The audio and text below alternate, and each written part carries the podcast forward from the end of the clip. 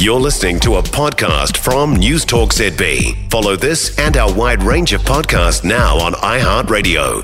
Well, creepy crawlies are continuing to pop up in food items. The latest is insect larvae, which was nestled in a boy's Whittaker's chocolate bar, which is the second bug incident the chocolate company's dealt with in less than two weeks.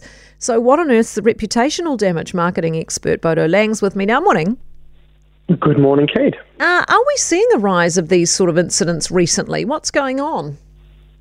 Yeah, I mean, it is surprising to see that there are two separate incidences from the same brand. Um, so I think it does look, you know, I mean, it's a small number, but it does look like there's a bit of an increase there. You know, if there's one, you know, every now and then, you know, that's probably just a normal thing. But I think two in relatively short succession sort of seems to indicate that there's maybe an issue somewhere, that's for sure. How should brands respond, you know, eh, when this sort of thing happens, bugs and food, etc.? What's the right response? Because often they just offer up replacement, you know, or have some have some more free chocolate. I mean, you may not want that.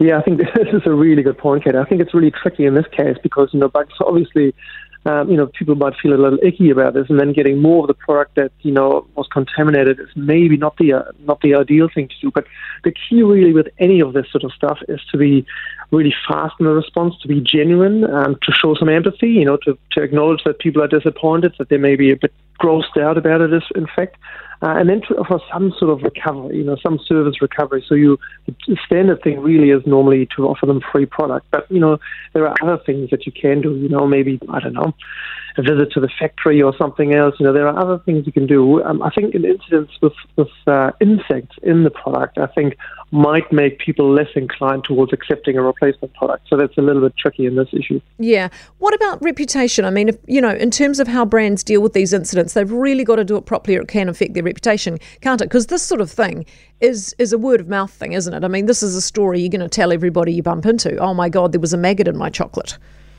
Yeah, I think you know it's it's the story has great potential to go viral, and unfortunately for for Whittaker's, you know, they're positioned as the premium chocolate. You know, it's you know on their website it says New Zealand's finest chocolate. Well, you know that doesn't gel so well with um, you know finding a maggot in your chocolate. So I think you know there's I think if there were more cases to come forward, you know that would certainly seem to indicate, certainly suggest you know that there is an issue at Whittaker's. You know, and I think that would definitely damage their reputation. I think it is important to acknowledge that, of course, you know, the chocolate might leave the factory, you know, in absolutely perfect condition, but then afterwards, you know, it's in trucks and it's in storerooms, and so there's a lot that's outside of the brand's um, control, and it's really tricky because ultimately, I think most consumers would probably think that it's the brand's fault, but it might in fact be the retailer.